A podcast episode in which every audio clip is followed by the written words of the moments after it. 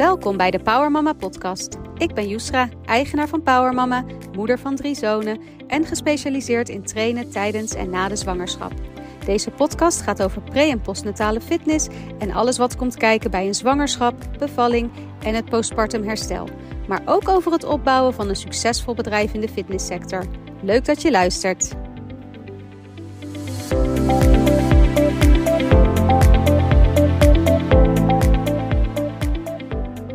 Wist jij dat 40 tot 60 procent van de vrouwen een verzakking heeft na een vaginale bevalling?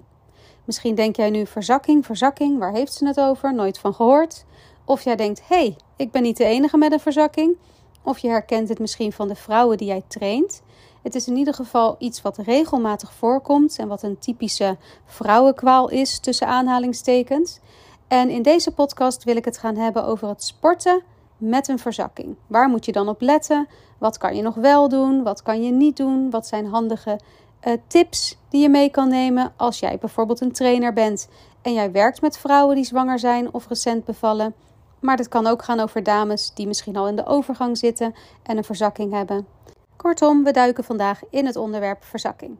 Even terug naar die 40 tot 60 procent, want ik wil niet gelijk aan het begin van deze podcast je de stuip op het lijf uh, jagen. Het is heel normaal dat vrouwen na een vaginale bevalling, en dan met name ook een bevalling waarbij bijvoorbeeld een hele lange persfase was, lang geperst, een uur, twee uur, een vacuümpompverlossing, of er heeft heel veel druk op de bekkenbodem gestaan, dan is het dus heel normaal dat vrouwen daarna een lichte verzakking hebben, een eerste graads verzakking. En daar hoeven ze helemaal geen klachten verder van te hebben. En, en heel vaak verbetert dat ook alweer een heel stuk in die eerste zes weken na de bevalling. Maar dit is dus, nou, dit komt regelmatig voor. 15% van deze groep vrouwen die houdt wel klachten aan de verzakking. En dat is de groep waar, waar deze podcast vandaag over gaat. Even een disclaimer. Ik ben geen bekkenfysiotherapeut of gynaecoloog. Ik ben wel pre- en postnataal fitness specialist. Ik weet dus veel van trainen tijdens en na de zwangerschap.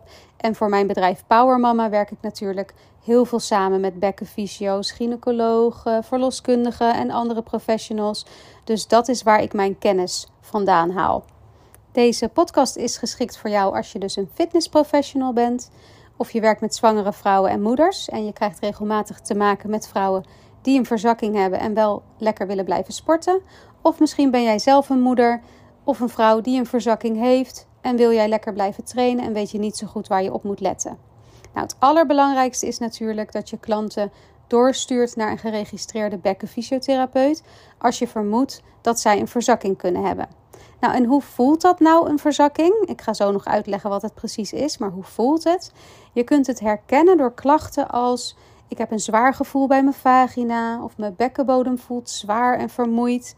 Ik heb het gevoel alsof er een balletje tussen mijn benen zit.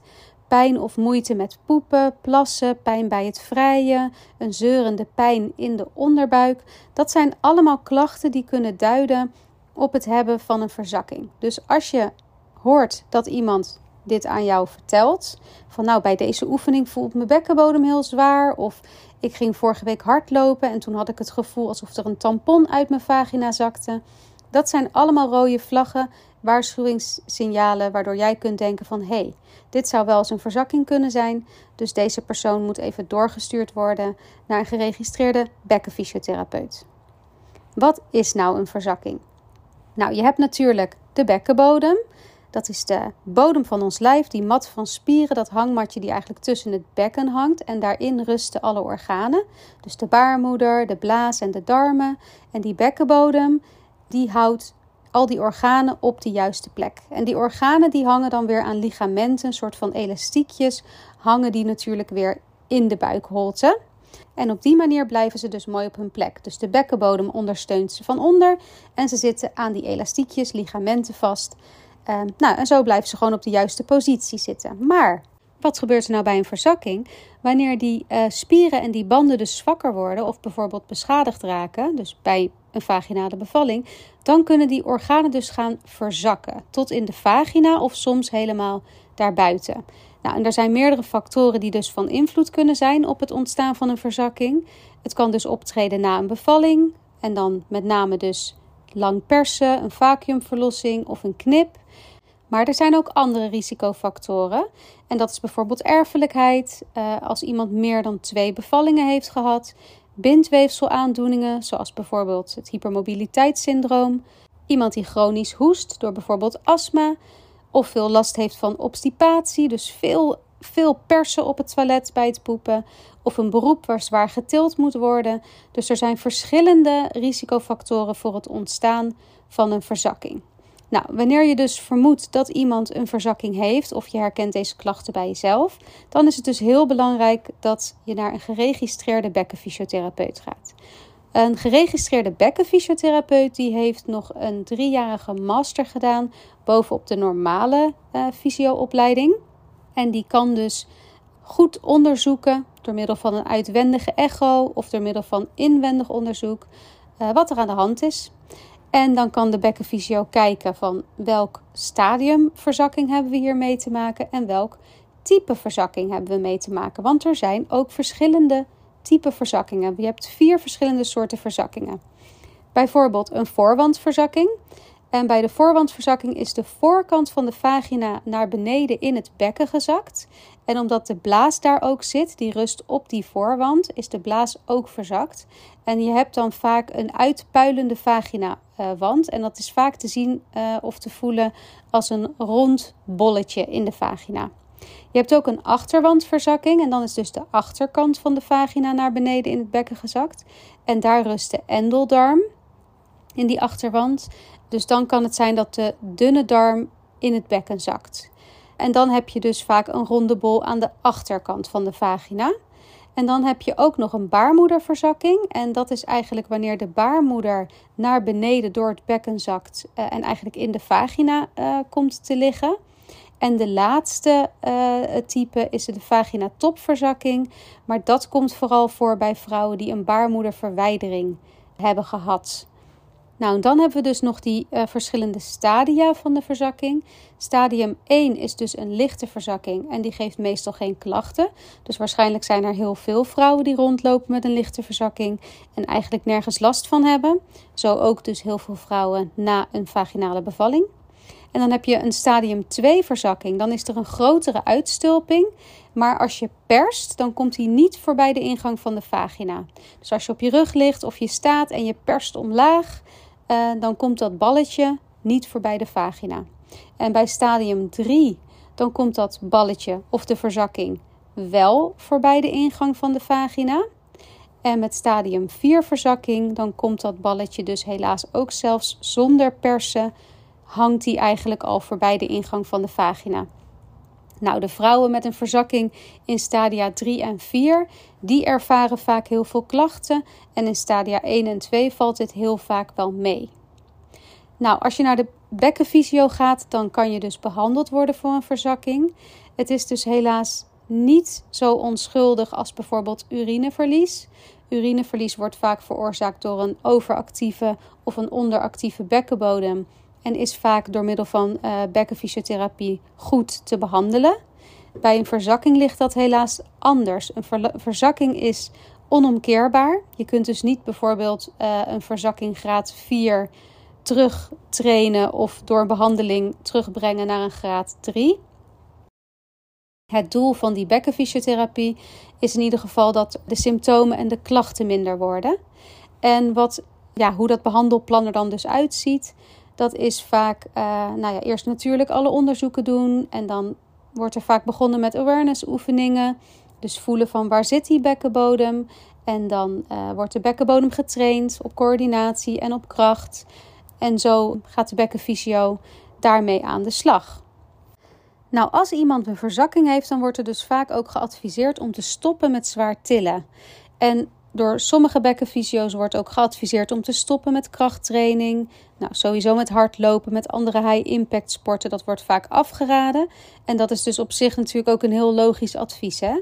Want als die bekkenbodemspieren en die ligamenten dus niet in staat zijn om die organen op de juiste plek te houden, dan wil je daar natuurlijk niet nog weer extra druk op zetten.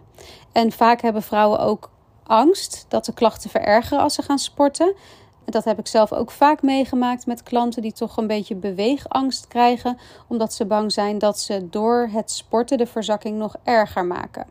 Wat ik in zo'n geval heel prettig vind, is om als trainer echt goed samen te werken met de bekkenfysiotherapeut en een voormeting te doen. Dus voordat iemand start met een sporttraject, even te kijken van nou, hoe is die verzakking op dit moment? Welke graad? Noem maar op.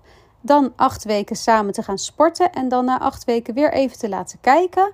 Om in ieder geval te vast te stellen dat die verzakking niet verergerd is. Dat zou natuurlijk heel erg fijn zijn als je op zo'n manier uh, aan de slag kan samen met een bekkenfysio. Maar het allerbelangrijkste is in ieder geval dat een verzakking geen reden is om helemaal niet meer aan krachttraining te doen. En ik wil dus ook gewoon wat praktische tips gaan geven voor als jij dus een trainer bent en je werkt met vrouwen die een verzakking hebben. Maar dit kan je natuurlijk ook op jezelf toepassen als jij een verzakking hebt en je wil lekker blijven sporten. Nou, dus het allerbelangrijkste is dat de klant, de persoon, eerst naar de geregistreerde bekkenfysiotherapeut gaat. En dat je als trainer ook nauw samenwerkt met de bekkenfysio.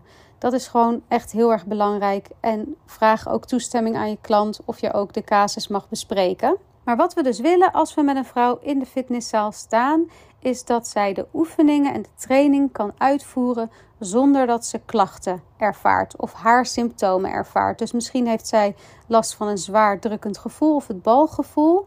Dan willen we dus tijdens de oefeningen die wij gaan doen, dat ze dat bij voorkeur niet ervaart. Dus het allerbelangrijkste is dat je precies van haar weet van nou, wat voel je? En op welke momenten voel je dat? En kan je dat aan mij aangeven? Nou, ga ik even een voorbeeld nemen van een hele simpele squat. Want dan is het wat makkelijker om uit te leggen hoe je dat aan kan passen. Dus bijvoorbeeld als jij gaat squatten met je klant, dan gaat de squat prima totdat ze bijvoorbeeld onder parallel zakt. En op dat moment gaat, voelt ze een zwaar gevoel bij de bekkenbodem. Nou, dan kun je natuurlijk een aantal dingen gaan doen om die oefening aan te passen. Om te kijken of zij hem uit kan voeren zonder dat ze die symptomen ervaart. Dus bijvoorbeeld, we passen de range of motion aan. Dus we gaan gewoon niet meer onder parallel squatten, maar we blijven tot parallel of misschien zelfs daarboven. Of we maken er bijvoorbeeld een box squat van, zodat ze wat begrenzing heeft in de diepte. Dan kun je ook kijken van, hey, voel je het nu nog steeds? Zo niet? Top. Actief laten uitblazen, heel belangrijk. Dus als zij terug omhoog komt vanuit de squat uh, en ze werkt tegen de zwaartekracht in, altijd actief uitblazen. Want als het goed is, gaat de bekkenbodem dan mee. Die spant zich lichtjes aan en biedt daardoor ondersteuning aan die organen in de buikholte. Uitademen tijdens de gehele oefening is ook nog een optie. Nou, sowieso ga je natuurlijk kijken naar de uitleiding. Want het spiercorset, dus de inner core unit, die kan het beste functioneren wanneer de uitleiding mooi is en het middenrif zich dus recht boven de bekkenbodem bevindt er een neutrale rug is. En op die manier kan iemand dus het spiercorset goed inzetten, die diepe buikspier aanspannen, noem maar op. Dus het is natuurlijk heel belangrijk dat de techniek netjes is. Dus daar kijk je ook naar. Staat ze misschien voorover gebogen? Heeft ze een ronde rug? Maakt ze misschien een hyperlordose, een overdreven holle rug? Dus je wil ook goed gaan kijken naar de houding. Nou, wat ik net al noemde, die range of motion wil je dus aanpassen. Dus de bewegingsuitslag van de oefening. En als je met gewichten traint, simpel, dan kan je natuurlijk het gewicht aanpassen. Dus alleen met bodyweight werken. Kijken wat opbouwen met bijvoorbeeld kettlebells van verschillende gewichten. Nou op welk moment uh, wordt het gewoon te zwaar. En dan blijf je daaronder. En wat ook heel belangrijk is, dit is trouwens eigenlijk de allerbelangrijkste, of in ieder geval de tip waarvan ik in de praktijk merk dat je daar heel veel mee bereikt. En dat gaat over het stukje spanning. Want als iemand natuurlijk beweegangst e- heeft of bang is om te gaan sporten, omdat ze bang is dat de verzakking dan verergert, dan kan iemand eigenlijk automatisch, zonder dat ze dat zelf doorheeft, heel veel spanning gaan vasthouden voordat ze de oefening inzet. Dus al heel veel voorspanning hebben, bijvoorbeeld bij de bekkenbodem of op andere plekken in het lijf. En dat zorgt natuurlijk voor verkramping. En dan kan je juist meer symptomen krijgen. Dus zorg ervoor dat iemand lekker ontspannen aan die training begint. En let er ook op of je niet ziet dat iemand heel verkrampt beweegt. Dan kan je eigenlijk van tevoren, ik doe meestal uh, in- en uitademen en de wiggle. Dus even drie keer diep in door je neus, uit door je mond. En dan even de wiggle, alles lekker los bewegen. En dan ga je die oefeningen doen. En dan zorg je er dus voor dat de spieren zich kunnen aanspannen op de momenten dat het nodig is. En niet al helemaal verkrampt aan een oefening uh, beginnen. Nou, verder wil je ook uh, de posities van de oefeningen een beetje afwisselen. Dus niet alleen maar heel de tijd staande oefeningen achter elkaar. Want als iemand staat, dan geeft dat veel druk op de bekkenbodem. Dus het is slim om dat af te wisselen. Dus je doet een staande oefening en dan een zittende oefening en dan een oefening in ruglig. Dan een oefening op handen en knieën en zo wissel je dat af. Het kan ook helpen om uh, niet in de avond of de middag te trainen, want dan heeft de bekkenbodem de hele dag al uh, nou, hard gewerkt. Maar om in de ochtend te sporten, want dan heeft iemand de hele nacht plat gelegen en dan is de bekkenbodem ook goed uitgerust. Dus dat kan ook helpen. Verder kun je rekening houden met de hormooncyclus, dus de menstruatiecyclus. Want vrouwen met een verzakking die ervaren vaak dat er meer klachten zijn rondom de menstruatie. Uh, dan is er dus minder gevoel van ondersteuning en dan is die baarmoeder ook zwaarder door het bloed. Dus op deze dagen dan kan je de training daarop aanpassen. Dus gewoon even wat meer mobiliteit, stretches doen, andere dingen doen, niet veel staande oefeningen doen. Dus dat kan natuurlijk ook al helpen. En eventueel kan je ze doorsturen naar de gynaecoloog. Die kan dan een pessarium aanmeten voor extra ondersteuning tijdens het sporten. Dat is een soort, ja, je hebt hem in verschillende vormen, maar bijvoorbeeld een soort, ja, het is eigenlijk een soort tampon, maar die heb je ook in een kubusvorm. Uh, die je dan in kan brengen in de vagina en die ondersteunt dan eigenlijk de organen in de buikholte. Dus dat zou ook nog een uh, optie kunnen zijn.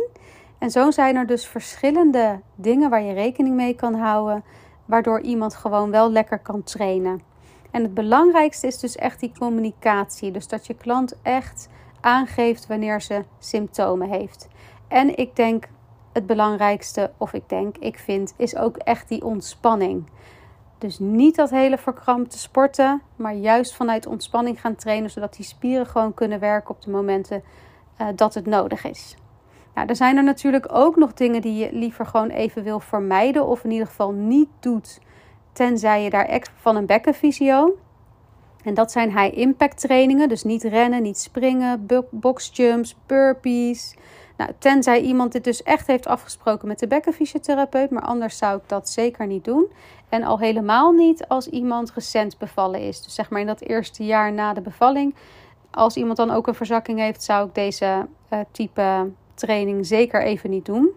Opletten met oefeningen met uh, veel neerwaartse druk op de bekkenbodem. Dan kan je dus denken aan oefeningen zoals sit-ups en crunches. Dan ontstaat er gewoon heel veel druk omlaag op die bekkenbodem. Daar ook even mee opletten. Oh ja, wat je ook niet moet doen. Ja, ik, ik, kom nu, ik zit nu op mijn praatstoel, dus hou je vast. Brezen. Nooit de adem vastzetten. We willen gewoon niet te veel druk omlaag in die buikholte. Dus altijd door blijven ademen. Dus niet de adem vastzetten. Dat wordt nog wel eens aangeleerd hè, tijdens uh, bijvoorbeeld reguliere crossfitlessen. Als er dan een back squat wordt gedaan bijvoorbeeld, dan is het grote hap lucht, zet je adem vast, zak omlaag, kom terug omhoog en als je bijna boven bent, begin je dan met uitblazen. Nou, hier kunnen we trouwens ook een hele aparte podcast over opnemen, over wel brezen of niet brezen. In ieder geval is brezen niet aan te raden voor de zwangere doelgroep en de uh, postpartum doelgroep. En ook helemaal niet voor vrouwen met uh, klachten aan de bekkenbodem. Dus dat willen we niet doen. Je wil eigenlijk juist controleren hoe je klant omgaat met drukverhogende momenten. En als het goed is, heeft ze dat dus goed aangeleerd vanuit de bekkenfysiotherapeut. Dat hoef je als trainer ook allemaal niet. Uh, je hoeft niet alles te kunnen. Hè? We moeten ook goed weten van, nou ja, waar stopt onze baan en waar, waar begint de baan van de bekkenfysio. En goed samenwerken is top. En er heel veel van af weten is ook top. Maar we moeten niet eh, op de stoel van de andere ja, professional gaan zitten. Nog heel even over die buikdruk. Buikdruk is dus niet iets waar we bang voor hoeven te zijn. Het is een ja, volkomen normaal verschijnsel. Die druk van binnenuit die zorgt ook voor stabiliteit. Die zorgt ervoor dat we mooi in vorm blijven. Dat de wervelkolom beschermd is. Dat we gewoon goed kunnen bewegen. Alleen we willen die druk dus niet te veel omlaag richting die bekkenbodem hebben. En vaak hebben we dus het idee van uh, dat sporten heel veel buikdruk geeft, geeft. Maar het leuke is dus dat dat helemaal niet per se het geval is. Want er is ook een onderzoek gedaan en dan hebben ze gekeken van welke activiteiten geven nou heel veel druk. En daar kwam bijvoorbeeld uit dat uh, hoesten en niezen, dat geeft veel meer buikdruk dan bijvoorbeeld hardlopen of springen. Een sit-up geeft aardig wat buikdruk, maar bijvoorbeeld iets optillen van de grond, een zwaar object optillen van de grond en daarmee gaan wandelen, dat geeft meer druk. Dus het is niet zo dat we ja, bang moeten zijn met, oh, als we dan gaan sporten met zware kettlebells, dan creëren we heel veel buikdruk. Nee, dat creëer je in het dagelijks leven ook. Het gaat er alleen om van, kunnen we iemand helpen om daar goed mee om te leren gaan? Ik denk dat dat wel even nog heel belangrijk is. Nou, verder in het dagelijks leven kan je natuurlijk ook altijd nog tips uh, uh, meegeven. Vrouwen kunnen af en toe even gaan liggen in het dagelijks leven. Lekker met een kussentje onder de billen. Of als ze last hebben van de verzakking, lekker een warme kruik bijvoorbeeld onder de billen. Zorg dat die ontlasting zacht is. En dat kan je natuurlijk weer door, voor elkaar krijgen door voldoende vezels te eten. Dus het advies is 30 tot 40 gram uh, per dag. En ook voldoende drinken natuurlijk, anderhalf tot 2 liter per dag. Ja, en verder lekker blijven bewegen.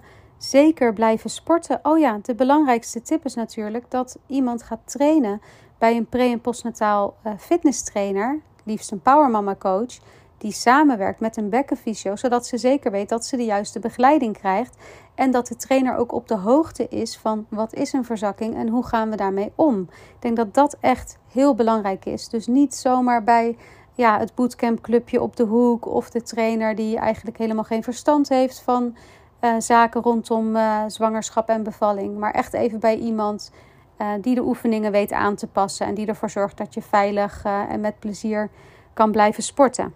En ik ben ondertussen even aan het nadenken of ik nog iets vergeten ben te vertellen over het sporten met een verzakking. Nou, daar valt natuurlijk heel veel over te vertellen. En dat doe ik normaliter in mijn Powermama opleiding natuurlijk de opleiding over trainen tijdens en na de zwangerschap voor fitnessprofessionals. Je kunt deze opleiding klassikaal volgen, dus twee dagen op locatie bij mij in Zoetermeer in de Power Mama Gym. Of je kunt hem online doen. En dat zijn dan online masterclasses met een praktijkdag erbij. En dan gaan we nog meer de diepte in over de verzakking en hoe je daarmee om kan gaan. Want het belangrijkste is dat we vrouwen blijven aanmoedigen om te blijven sporten. Ik vind niks zo erg als, en dit heb ik vaak meegemaakt, vrouwen die, ja, waarvan trainen echt een onderdeel is van hun dagelijks leven, van hun identiteit. Ze maken deel uit van een community. Ze, doen bijvoorbeeld aan CrossFit en dan krijgen ze helaas een verzakking en dan wordt geadviseerd van CrossFit kan je nooit meer doen. En dat is dan vaak zo omdat de behandelaar geen goed beeld heeft van CrossFit. Even op internet gaat zoeken van wat is CrossFit op een filmpje terechtkomt van de CrossFit Games. En dan denkt: holy moly, nee, dit gaan we natuurlijk nu niet doen met een verzakking. Maar het mooie van CrossFit is ook weer dat het altijd te schalen is en dat alle oefeningen aanpasbaar zijn. Dus het slechtste advies wat je kan krijgen als je een verzakking hebt, is dat je helemaal niet meer mag trainen. Dat kan niet. We moeten toch blijven bewegen. En er zijn altijd dingen die je wel kan doen. Dus nou ja, dat is natuurlijk heel mooi als wij als trainers een plek kunnen zijn waar vrouwen met een verzakking nog kunnen komen. En dat we ze weer kunnen helpen om zich krachtig uh, en sterk te voelen. En als zo'n verzakking nou heel hevig is, de vrouw heeft er heel veel last van, dan kan het operatief verholpen worden. Maar ik geloof, dat heeft Denise, de Badass Bekkenfysio, waar ik veel mee samenwerk. Zoek daar even op op Instagram, want ze zet daar hele leuke reels ze neemt elke week een reel op waarbij ze iets vertelt over het vak van bekkenfysiotherapie. Maar dat doet ze dan op de toilet terwijl ze plast. Nou, ik vind dat knap als je dat kan. Dat is dus sowieso altijd een one-taker. Maar waar ging ik heen met dit verhaal? Oh ja, die heeft wel eens aan mij verteld dat de kans dat als uh, zo'n verzakking operatief verholpen is, uh, dan is de kans vrij groot dat het in de jaren daarna toch weer terugkomt. En ze doen zo'n operatie ook maar één keer. En als vrouwen nog een kinderwens hebben, dan doen ze dat nog niet. Dus liever, nou ja, stel je dat zo lang mogelijk uit. Maar goed, er zijn natuurlijk gevallen waarbij een operatie wel nodig is. En dat zal de gynaecoloog dan in overleg met de bekkenfysio uh, bepalen. Nou, ik hoop in ieder geval dat je iets van deze podcast hebt opgestoken, dat je er iets aan hebt. Als je nog vragen hebt over dit onderwerp, dan mag je me altijd een DM sturen via Instagram. Mijn account is powermama.nl. Als je verder wil verdiepen in pre- en postnatale fitness, dan kun je naar mijn website gaan en dan onder gratis staat daar een gratis webinar waarin ik de 7 do's en don'ts deel over trainen tijdens na de zwangerschap. Ik heb daar ook een gratis checklist staan en verder kun je natuurlijk ook eh, een opleiding bij mij doen Ik wil je bedanken voor het luisteren en ik wens je een hele fijne dag.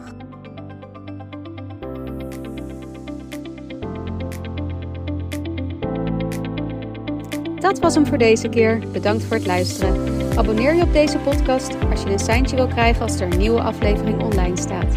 En laat een review achter als je enthousiast bent. Wil je met mij in contact komen? Stuur me dan een DM via Instagram, powermama.nl of ga naar de website voor meer informatie over onze opleidingen en de licentie www.powermama.nl.